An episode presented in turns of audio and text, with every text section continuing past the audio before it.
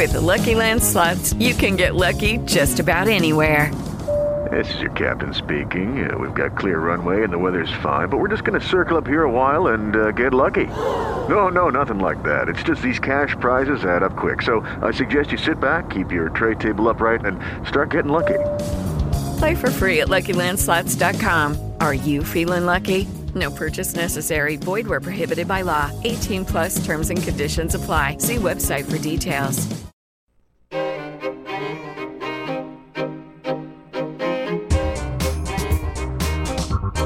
Live from Washington, D.C., this is Backroom Politics with moderator Justin Russell. And hello out there in Radio Land. It is time for the best political talk show you've never heard of. It is Backroom Politics from Studio A in Podcast Village in Upper Georgetown, Washington, D.C. Joining me as they do in studio today is he is the former Undersecretary of Commerce for International Trade who served at last count under four presidents. He is the one that we know as Alan Moore. Hello, Alan. Hello, Justin. And joining us from Boca del Vista, somewhere in southeast Florida, he is the retired one-star admiral to your United States Navy. He is the one we know as Admiral Ken Caradine. Admiral Ken, hello. Hello. And joining us on the phone, I'm guessing, Sharmila, is that you? It is me. She is the former. Excited? I am. I'm impressed. It's been a long time since we've heard you. It's your first appearance since the new year. And joining us from New York City, she is the former Clinton attorney for the state of Ohio for the 2016 campaign. She is the one we know as Sharmila Chari. Hi, Sharmila. Hi, Justin. Hi, everyone. And I missed you guys. Yeah, and so here's the thing. So this is kind of our in-depth segment, our in-depth show for the week. And it was sparked by something Alan said, which I'm never going to let this down because I'm giving him credit. He actually said, you know what, we need to do a show about leadership here in Washington and what is happening to leadership? What's happened to leadership? And what are we setting expectations too high? And also I want to talk about, on the flip side of that, the lack thereof and the pettiness of our leaders here in Washington.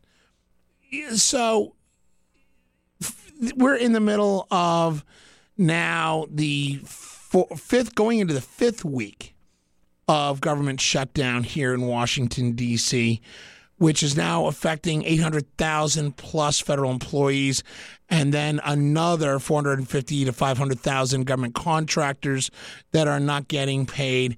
It is turning into an economic problem. It's become a national security problem, but it's all based on lack of civility in politics, lack of leadership in both parties and in politics in general. And the question is, what are we looking for? So let's give an example. Let's start with the Democrats, because usually we're pretty much taking swipes at Trump because he does silly stuff. Excuse me, but I want to talk about the Democrats, for example. During this government shutdown, Nancy Pelosi, Speaker of the House of Representatives, put a letter to President Donald Trump saying, look, because of government shutdown and because of the fact that you shut down the Department of Homeland Security because they provide the primary line of security for the State of the Union, because the State of the Union address is a national security event which requires all hands on deck for law enforcement and security, because of the fact that you're not paying them, it's a security risk. And we don't think you should come up here on the 29th and deliver your State of the Union address. Let's let that sit there for a second. And Sharmila, I'm going to give you first crack at this. Oh, good. To me, okay, I'm not questioning her judgment. In fact, I've even said that politically what she did was brilliant. But was she right in doing that? Well, I think it depends on what you mean by right. I mean, obviously, Democrats will say, look, This was her communicating to the president that there are consequences for your actions. You know, this is Nancy Pelosi saying to President Trump, you cannot hold the government hostage and expect to go consequence-free. There are consequences to your actions. This is what happens when you refuse to negotiate or when you kind of scuttle a deal at the last minute and refuse to talk turkey on any terms other than, you know, the one very outlandish term that you have requested, right? All of a sudden, like, all these things that you've taken for granted are not going to be available to you anymore. So I think, you know, some Democrats would obviously say she was right to draw that line in his hand and say, look, you know, we are a co-equal branch of government with you, and if you don't like it, come to the table with something that we can accept. But... And we'll talk. And look, to be fair, her offer wasn't, you are never going to be invited to the Capitol again to deliver your State of the Union. It was, there is an ongoing government shutdown. We propose either you postpone the date or you deliver it from the Oval Office, either of which is an acceptable compromise, right? It wasn't this sort of like hard line, you know, we will never host you again, but it was acknowledging the reality of the current circumstances. And then, again, there are others who think that, you know, Pelosi was the first in launching this petty tit-for-tat and that, you know, there were other ways to kind of bring President Trump to the negotiating table other than, you know, this very public act that was meant to humiliate him, which, let's be frank. I mean, wait a minute. So, Sharmila, you bring up a very valid point. Do you think she did this? I mean, because, you know, she puts out this sweet, wholesome housewife from the Bay Area image as Speaker of the House. Nancy Pelosi is a political pit bull. She is the daughter of an Italian political boss from Baltimore who would crack political skulls to get his point across, and she does the same thing. Is she in... Justin, can I... Yeah, sorry, go ahead. Go ahead. I feel like we've had this discussion before when people talk about Nancy Pelosi and how, oh, she, you know, emits this image of a family woman and that she's this, you know, lovely lady, but she's actually like a total hard ass. Like, I think that line of argument is so incredibly sexist. Nobody says that about men. Nobody says, oh, you know, Mitch McConnell comes across as a, you know, a real family man and a real, you know, Johnny Appleseed type, but then really he's a whipcracker. Well, nobody says that. That's because he doesn't. No. But Sharmila, in defense of that, but you know what I mean. Nobody qualifies any sort of look. All of these guys project themselves as, you know, upstanding family men who don't cheat on their wives and don't, you know, are good fathers to their children and, you know, have wholesome family values. And yet nobody draws that comparison. This is a tangent, and I'll finish it in 30 seconds. But nobody draws that comparison, and I feel like it's ridiculous that in this day and age we still feel the need to juxtapose women's kind of outward appearance with their actual reality. I don't think there's anyone out there who doesn't know that Nancy Pelosi is a tough mamma jamma, for lack of a better word. No. There are people that don't. Go ahead, Alan. Go ahead, Admiral Ken. So Sharmila, we had a portion of this conversation on previous shows. And I think that I won't speak for the rest of the men on this show or the ones listening, but my issue with Nancy Pelosi has nothing to do with her femininity or perceived lack thereof. My issue with Nancy Pelosi is one statement that she made with regard to passing Obamacare. We got to pass the bill first to see what's in it. At that point, I thought this person is not worthy to have this job because she's an idiot. Again. That's my opinion about her professionally. It has nothing to do with her gender or anything else. And I will tell you, a great number of the Republicans with which I have associated myself over the years feel the same way. With regard I'm not saying that every argument, you know, every criticism of Nancy Pelosi is inherently sexist. I'm saying that the setup to that question was inherently sexist. Okay, all right. Oh, I would, and I would bend to Sharmila's opinion on that, because she has a right to feel what she's been offended by, and I got to kind of agree with her on that. Okay. Sharmila wins this one. All right. Sorry, Justin. That's fine. You were the one who invoked the Bay Area mom, which is not how she projects herself. I might have oversimplified. Yeah. That. Anyway, yeah. Where were we going to go, Alan? No. So.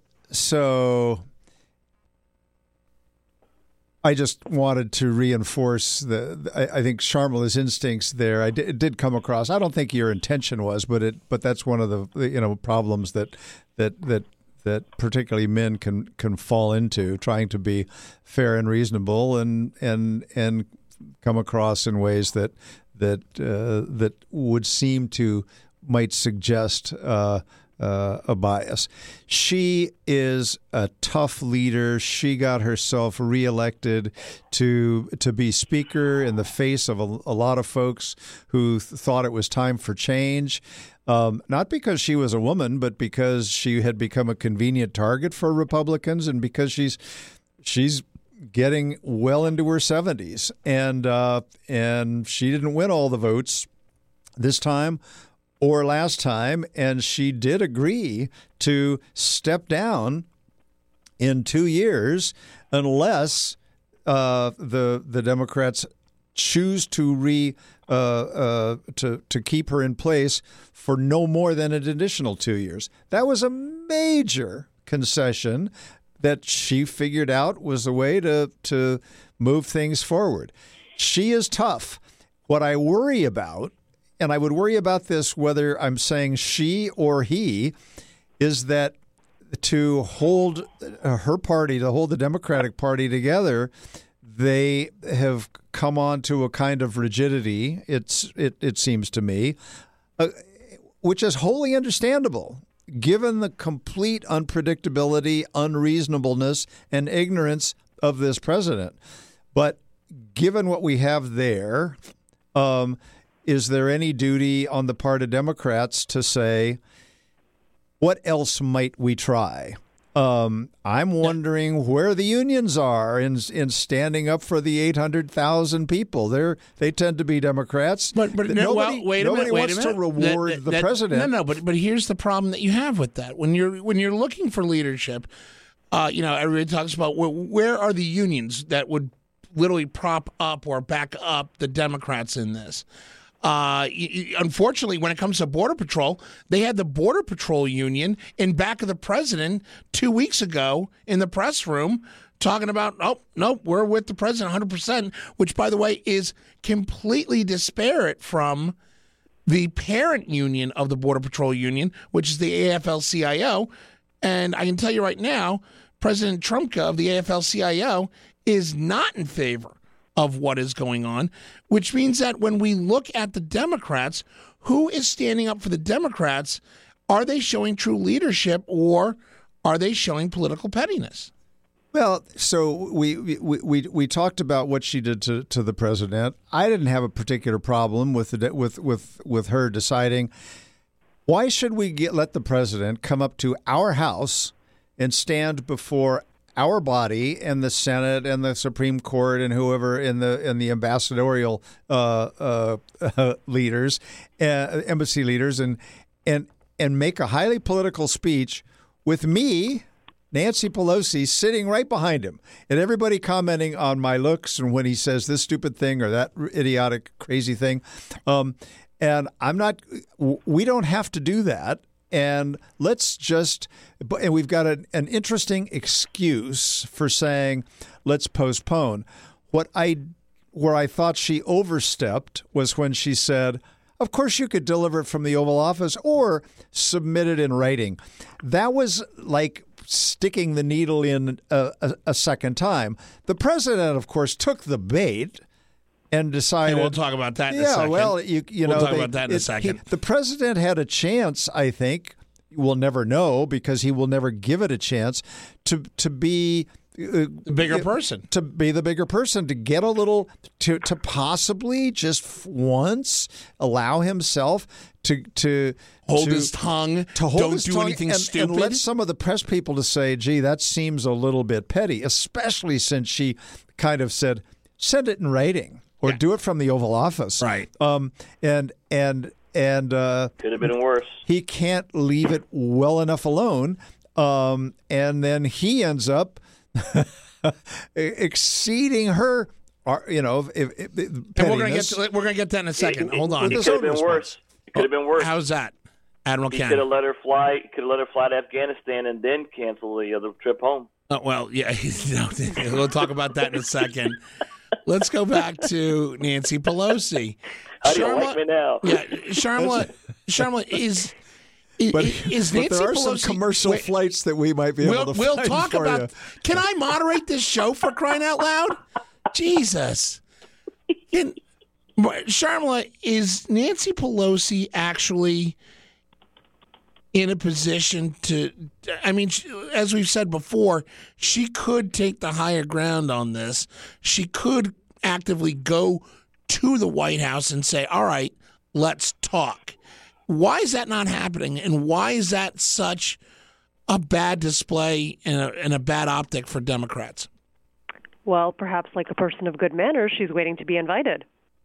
She's the Speaker of the House. She's the highest-ranking Democrat in the country. I agree. I don't. She's been invited. That one won't fly. All right, but still. All jokes aside, I do think that you're right in a way. I think that the Democrats have been lax in not putting forward, or at least more publicly putting forward, counter proposals to the president's one stubborn, or, you know, prior to his speech last Saturday, his one-note demand, and I think you're right. I think, you know, there was the optics of those House Democrats who, you know, didn't want to be kind of props in some sort of photo op that the White House was going to put out that wouldn't have led to anything, and so they abstained from negotiating with the president. And yes, I do think that we have reached a tipping point where it's not just, you know, you can't just blame this on Donald Trump anymore. You have to say, what are the Democrats doing as well, right? Like, both sides have kind of really dug in, and neither of them are budging. And I think now you see there is sort of resistance at the margins on both ends, not just from, you know, GOP, you know, more moderate GOP senators and congressmen and women who want to get a deal done, but also from, you know, more moderate center-left GOP, or sorry, Democrat senators, and also some of the new House freshmen who were elected in this, you know, blue wave of 2018, and who are now have not known any other career than, you know, being a representative when the government is shut down, and are actually very eager to start legislating and doing the jobs that they were elected to do. And Sharmila, you bring up a very valid point, and let me ask this question: is the leadership of the Democratic Party now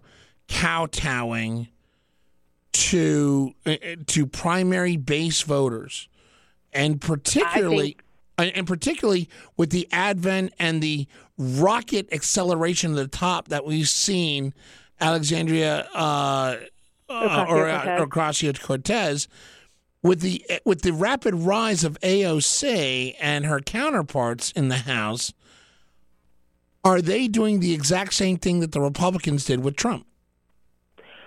So I think yes and no, right? You spoke about, you know, we opened the show with leadership, and one point that I wanted to make was that it's not just about leadership, you know, our leaders showing us, you know, our better angels, but it's also a reflection of the fact that the base on both sides of the aisle has become a lot more vitriolic and a lot more consumed in making sure the other side loses than actually advancing any policy gains. And, you know, people have been making this complaint about the right for a long time, and I agree with it, but I also think that it's very prevalent on the left, right? Lawmakers right now are stuck between a rock and a hard place of, you know, wanting to show that they are capable of, you know, legislating better than the other side, but also needing to cater to their base that just wants to make sure the other side loses. And that's a really untenable position to be in for the long term.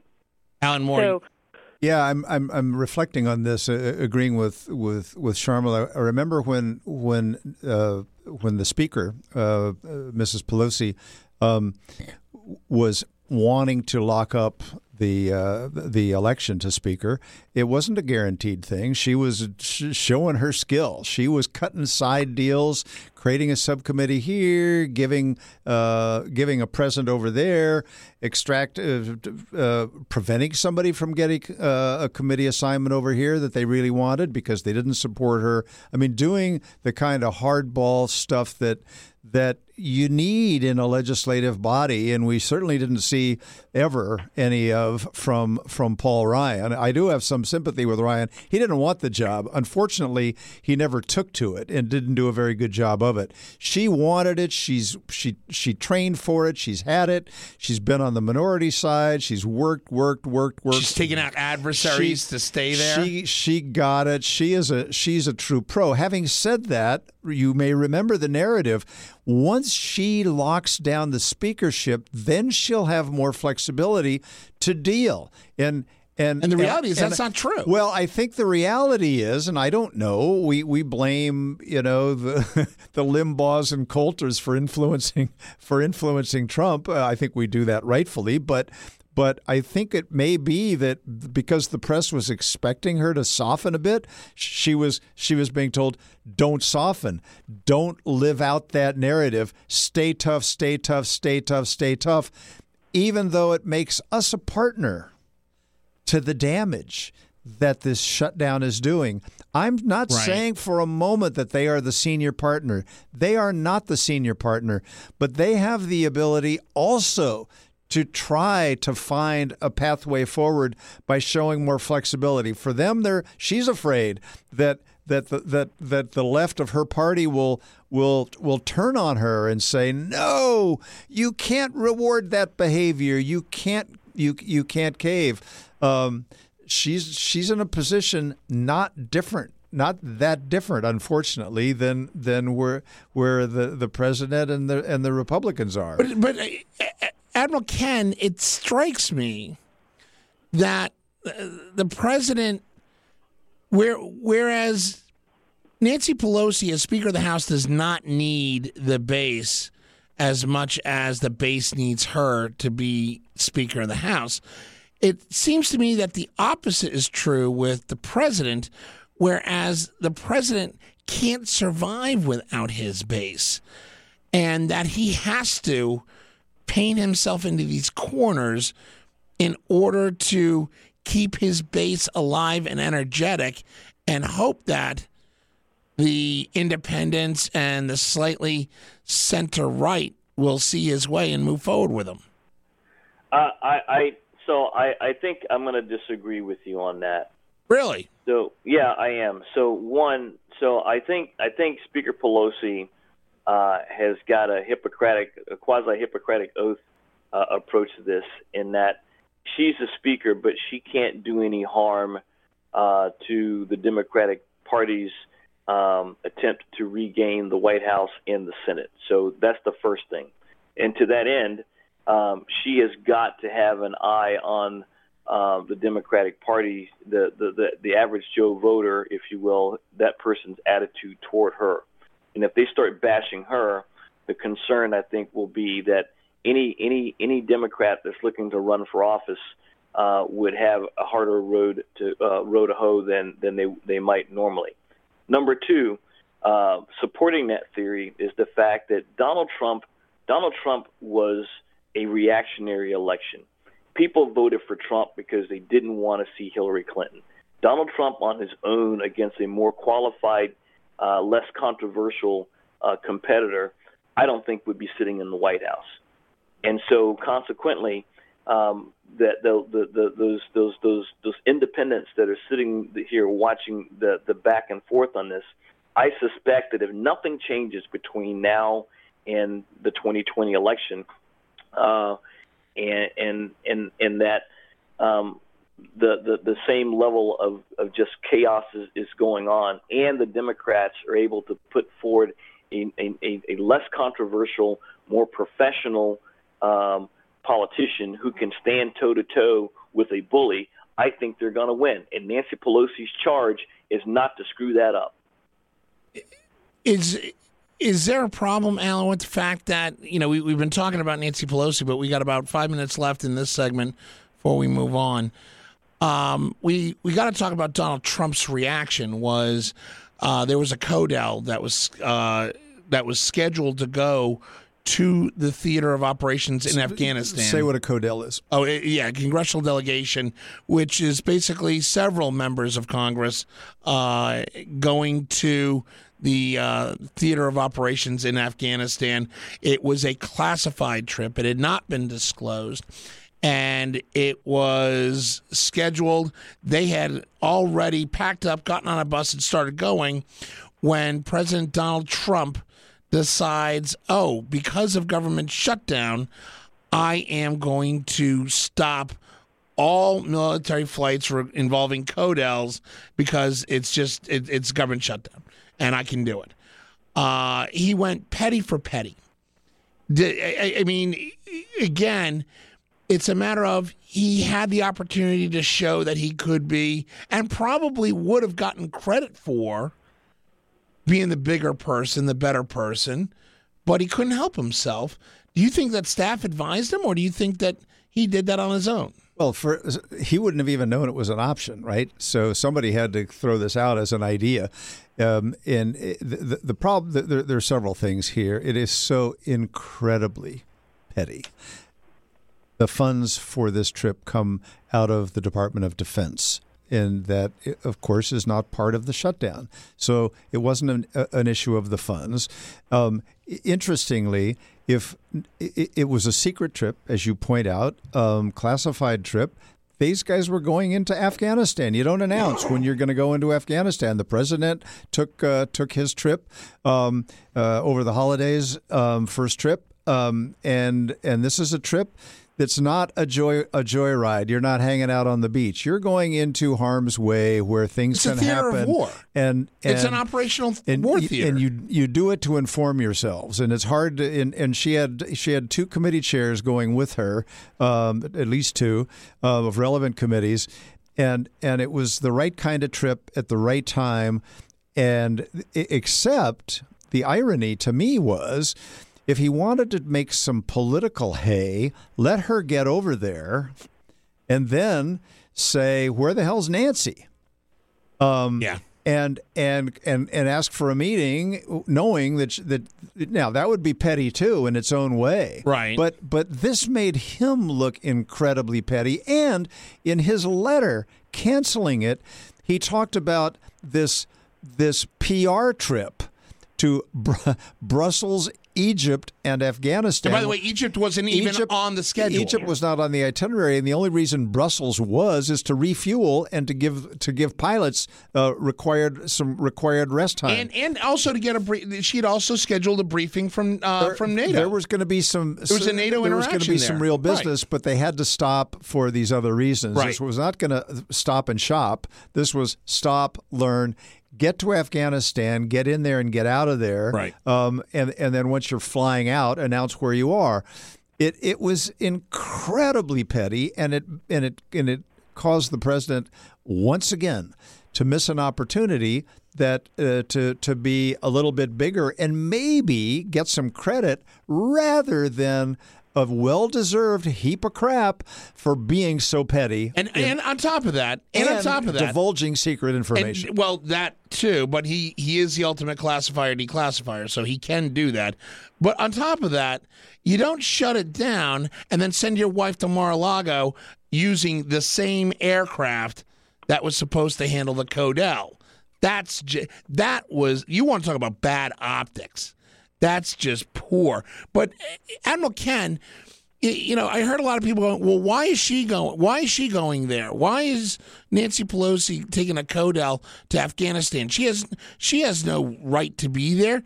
And the reality is, Admiral Ken, is that as the head of the oversight body and second in progression to line for presidency, she has every right and is actually, as every other speaker before her, is expected to make these type of trips to hear firsthand about what's going on in theater so she can make good oversight decisions or oversee and promote good oversight decisions.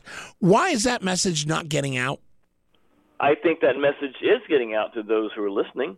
I think that in the days or hours just after the president canceled the trip, I think every news outlet that I listen to, with the exception of one, and that's that aforementioned three-letter word that starts with F and ends with X, they didn't mention it as much, but the other two or three did. And you know, I don't think we can say much more about how ridiculously petty this was, and I think there might be something to say that Speaker Pelosi started it, but what, it doesn't make any real difference. At the end of the day, we need the leadership to start being leaders, and that's not happening right now. Sharmila, do you foresee that in the near future, that happening? Leadership to start being leaders? Yeah. I certainly don't see it. I hate to cast aspersions on my Republican brethren when they've been so supportive of me, but I don't really see it from the GOP side, especially from the president. Do you see it from the Republican side? That's what I just said. I said I don't. Do you see it from your side, the Democratic side? From the Democratic side, I can't be sure. I think that eventually the caucus that Speaker Pelosi and Senator Schumer have created is going to start to crack, and I think you're going to see movement. I think you're first going to start seeing public movement by rogue members of Congress and rogue senators kind of making public statements, inching towards a compromise, and then you'll start. And that'll start the movement towards compromise as a whole. But right now, it doesn't look like.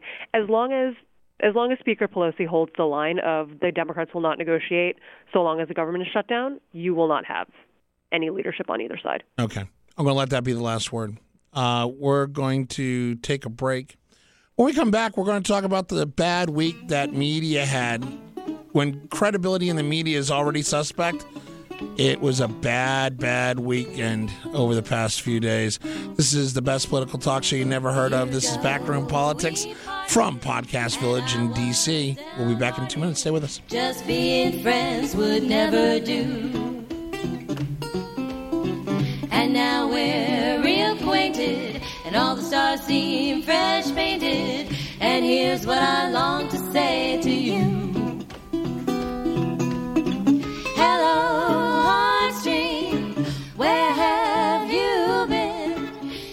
Only read my mind. What a tale you'd find. If I could, I would be bound forever, and I'd never sever me from you.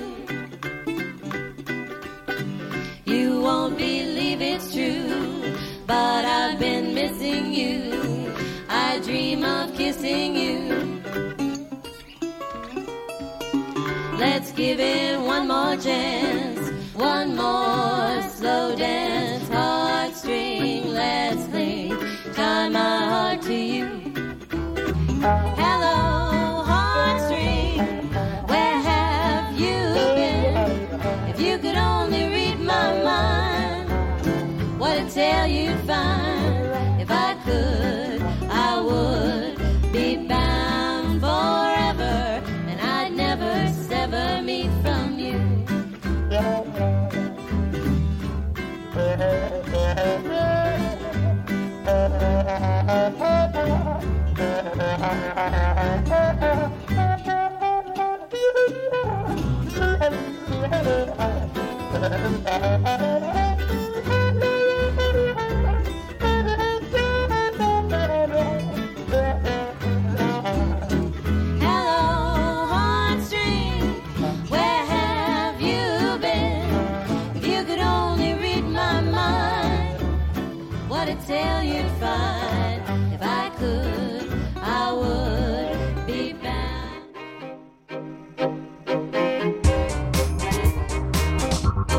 Live from Washington, D.C., this is Backroom Politics. with moderator Justin Russell. And we're back for the second part of our in-depth discussion this week. We're going to go in-depth a little bit on what happened over the past few days. In case you didn't see it, two things of note regarding the media. Number one, BuzzFeed put out an article citing nameless sources stating that during his lead up to Michael Cohen's congressional testimony, President Trump basically ordered Michael Cohen to lie to Congress regarding this so-called Trump Tower Moscow deal. Literally within 24 hours, the special counsel's office put out a press release that basically said categorically, that is not true. We've never said that, and that is not anything that has been disclosed to us. Basically now calling out and giving fodder to everybody, saying, oh, look, BuzzFeed, fake news, this is why. And when it did come out, a ton of other outlets reported it, including our friends at CNN, NBC, even Fox News jumped on it a little bit. But it ended up becoming inaccurate reporting out of BuzzFeed. The second thing that has happened is this viral video of a MAGA-wearing teenager from Covington Catholic Academy in Covington, Kentucky, basically having what looks like a stare-off at a Omaha, at a tribal elder from the Omaha Nation out there in the Midwest, while he's performing his sacred drum circle chants. This kid's got a smirk on his face and just staring him down, and you can see a bunch of other of his friends also wearing MAGA stuff and other gear, doing the tomahawk chop, dancing up all around him. Well, this has become a big deal because now the kids and the family of this kid has gone viral by saying that's not true. The indigenous people were the ones who were confrontational. There was a third group that apparently got involved, but it's become a mess. And now basically mainstream media reporting how this kid could do that and helping the video go viral. And now there's questions as to what is really accurate. So why do I bring these up? At a time when we've got everybody screaming fake news at media outlets, it is critical that that the media outlets themselves maintain credibility. Let's talk about, first of all, let's talk about this BuzzFeed problem. Alan Moore. I mean, BuzzFeed is digital media by any stretch of the imagination. You know, BuzzFeed is not known for its hard, in-depth, cutting journalism, although they have put out some good journalistic pieces and they have good professional journalists working over there. But they release these stories next to watching people eat Taco Bell or pictures of kittens batting a yarn ball around. Where I'm going with this is, are we giving too much credit to some of these pop-up media organizations that are all of a sudden now in the mainstream, like a BuzzFeed or a Daily Caller or that sort? Well, BuzzFeed, you know, it's hard to keep track of the different organizations, right? Because some of us old establishment folks still think about the Post and the Times, and then we've got the CNNs and MSNBCs along with the major networks. And then these new ones come along, and some of them stay. And BuzzFeed has actually developed something of a reputation that has broken some stories. So it's not a total fly-by-night group or seen as just totally in the pocket of one point of view. So when they write something, and they attributed their story to two federal law enforcement sources who were anonymous, there's an it feeds the narrative, right? It feeds the mindset out there that does exist in the more conventional media, that the president and the people around him, like his former lawyer Michael Cohen, are all a bunch of liars, and so. Everything kind of lined up in a convenient way. It made sense. And so people started reporting it. They said, we've not been able to confirm it, but this is what's being reported. And that triggered in the Congress all sorts of conversations. Wow, if this is true, impeachment. Subornation of perjury, that is a high crime, clearly impeachable type offense. Right. Meanwhile, everybody's trying to find, well, who are these sources? We want to confirm, because there was supposedly written material as well as testimony. Well, but then there's no confirmation. There's no written material. There's no confirmation from Cohen or his lawyers, at which point, apparently, according to subsequent reporting, the president's people reached out to Mueller and said, you have to say something. We know it's not true. You know it's not true. You cannot become an accomplice to this lie. And the Mueller people, it was a pretty short statement, not as long as what you said. They said, these reports are not accurate. Right. They didn't say what wasn't accurate. They just said these reports are not accurate. These reports are not accurate. Well, that feeds the notion of monster. Fake news, right. That what the heck is BuzzFeed thinking? BuzzFeed is standing by the story, but nobody else has the story. It seems highly, highly likely that BuzzFeed got it wrong. Everybody else is running from what BuzzFeed said. It's a huge blow to an organization like BuzzFeed at this point.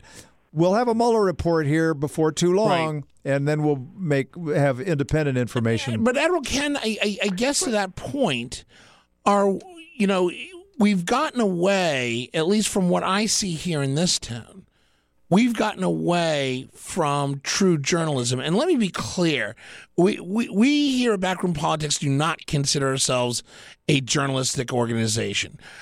We are commentators. We commentate. People listen to us for whatever reason.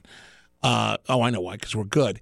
The reality is, are we in a situation where the media is, because of the instant gratification machine that eats it in social media, is media now beholden to, I got to scoop first and then apologize later if it's wrong?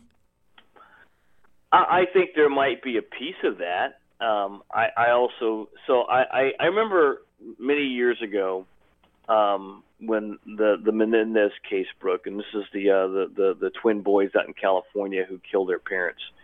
No one could believe that these sweet, handsome, young, rich boys could do in their parents, and so they went into that story with a good amount of with some level of goodwill, earned or not. The country had to be convinced that these two sweet boys were guilty of murder.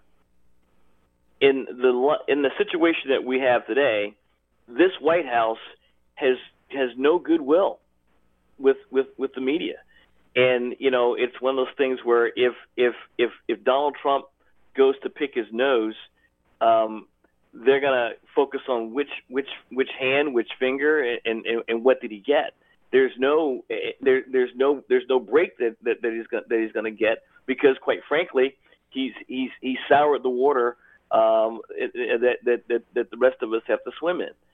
I'm not excusing it. I'm just saying this is the world that we're living in right now. So I would not be surprised if this type of event happens again, just because there's just so much bad blood out there. I mean, when the president of the United States calls a constitutionally protected entity the enemy of the state, you got to expect there's going to be some kind of ill will or backlash. Alan Moore, why are you chuckling?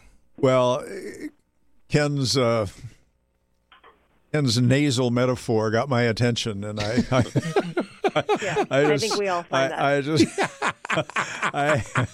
But it worked though, didn't it? It worked.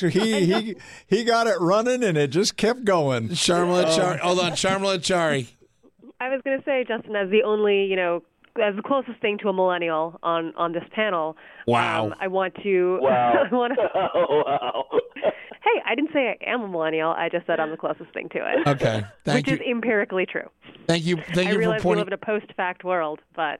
Thank you for pointing out the fact that we're old people. That's really cool.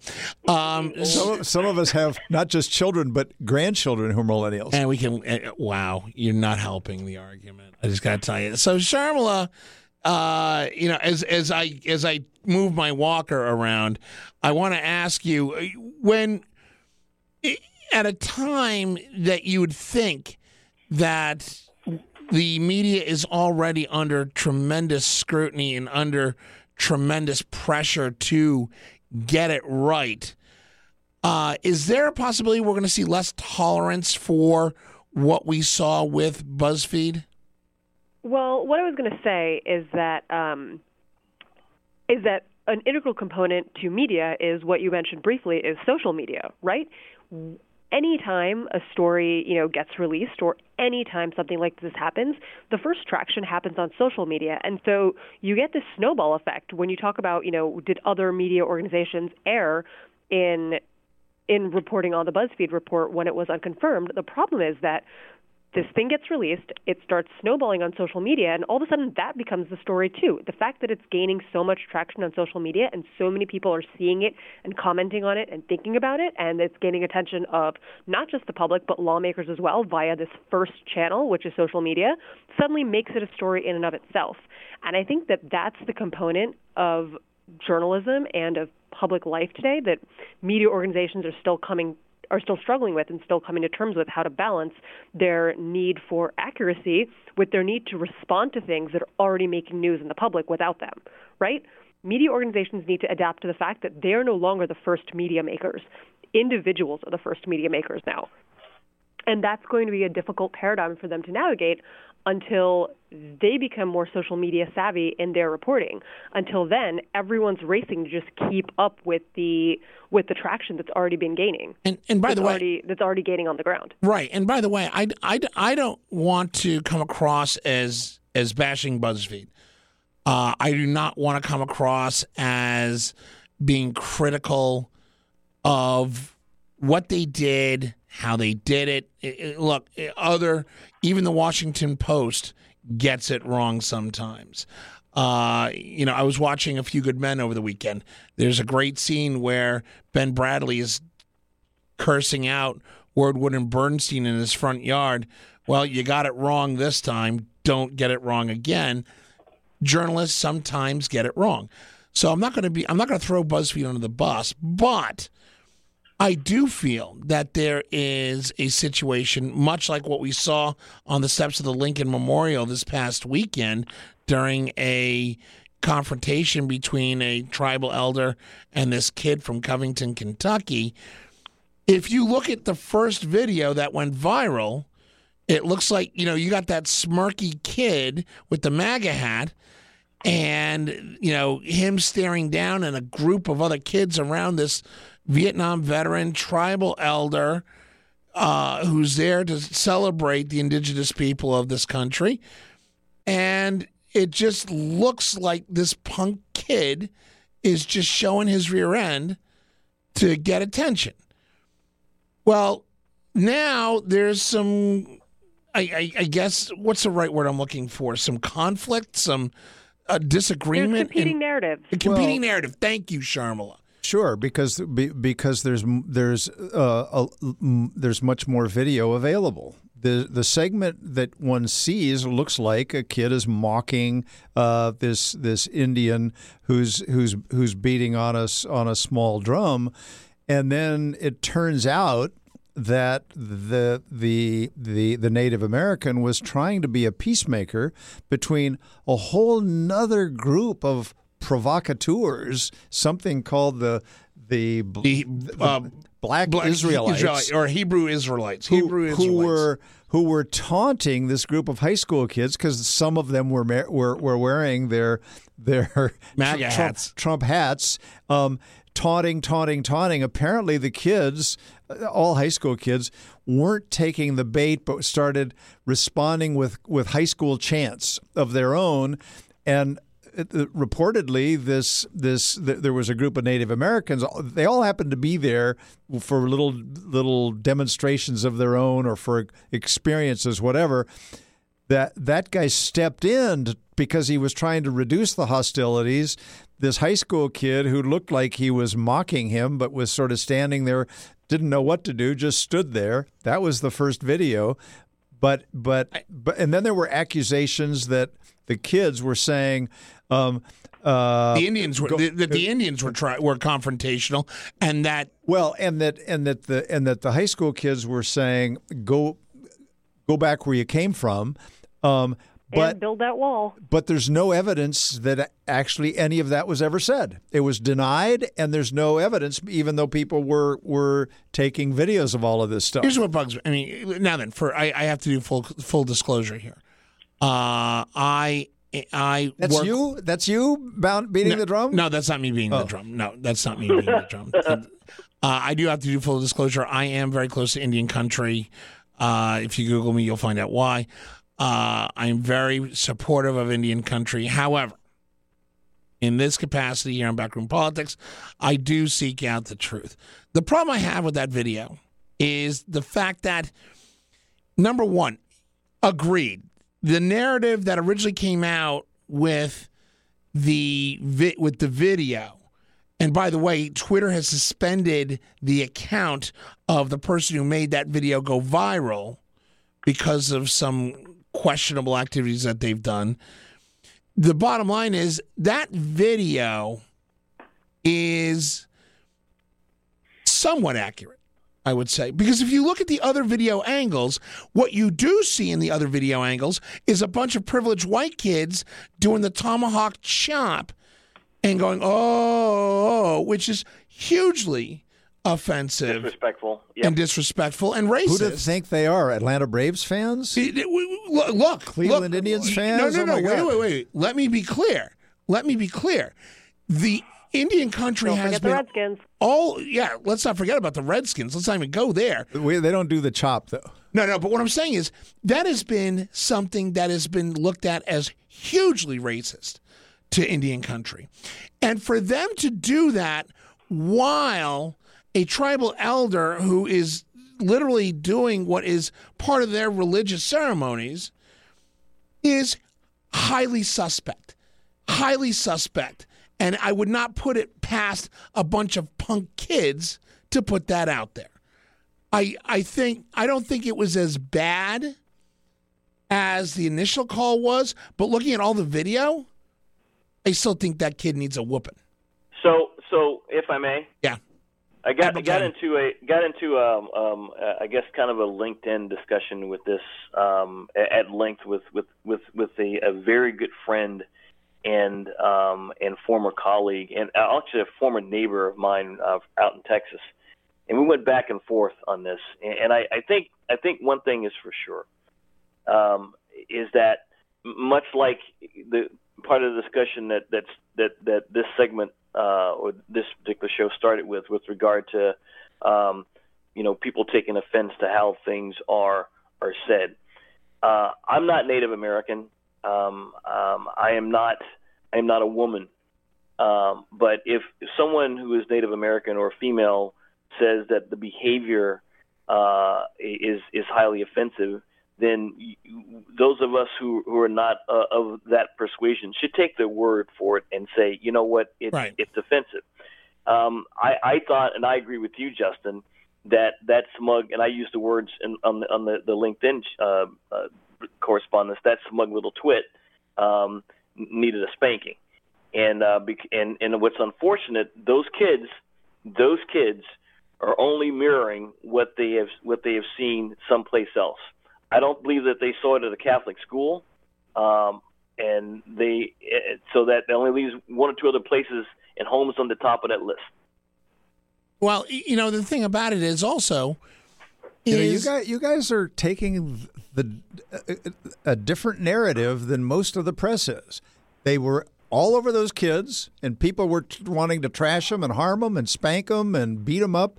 And then they looked at the whole larger context and realized that the provocateurs were this other group that was yelling at them, and the Native American was trying to be something of a peacemaker. That's not a lot of it. I disagree. I don't need the press to tell me what I should be offended by. And by the way, I'm just saying you guys are kind of going back to the original narrative. I don't think that's the original narrative. By the way, Alan, I think what's happened is, look. The reason why I brought this up is I wanted to bring it up because a lot of people got the narrative based on the media reporting on the viral video. It's no different than a police shooting, and they go off of the quick 10-second segment that they see without seeing the bigger video. I absolutely agree with you. We should look at the bigger video.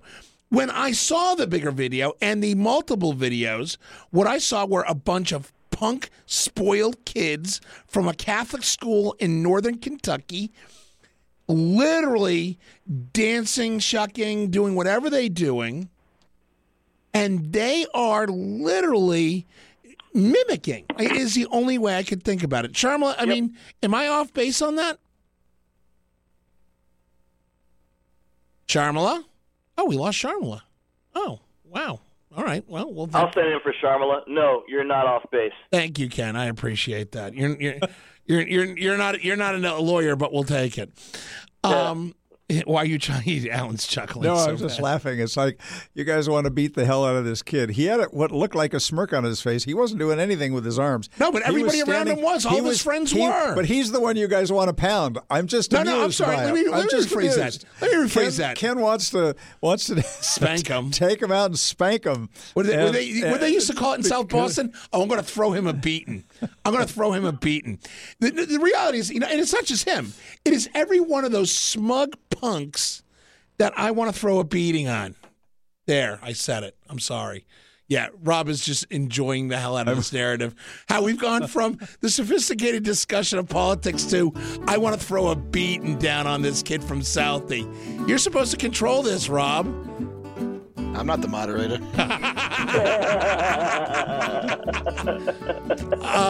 That being said, on behalf of Admiral Ken down there in Boca Del Vista, here in studio, Alan Moore and Rob, the engineer behind the glass, keeping us honest. Thank you, as always, Rob.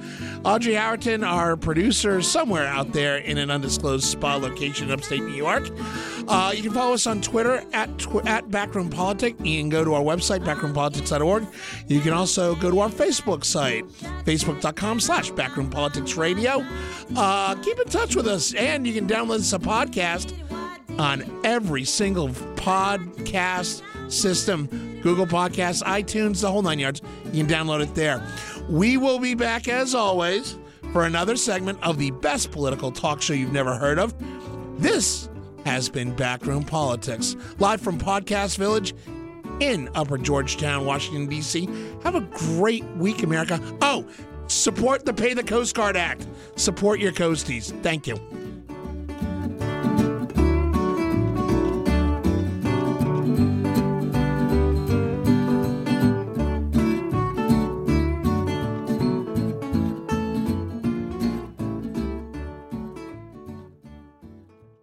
With the Lucky Land Slots, you can get lucky just about anywhere. This is your captain speaking. We've got clear runway and the weather's fine, but we're just going to circle up here a while and get lucky. No, nothing like that. It's just these cash prizes add up quick. So I suggest you sit back, keep your tray table upright, and start getting lucky. Play for free at LuckyLandSlots.com. Are you feeling lucky? No purchase necessary. Void where prohibited by law. 18+ terms and conditions apply. See website for details.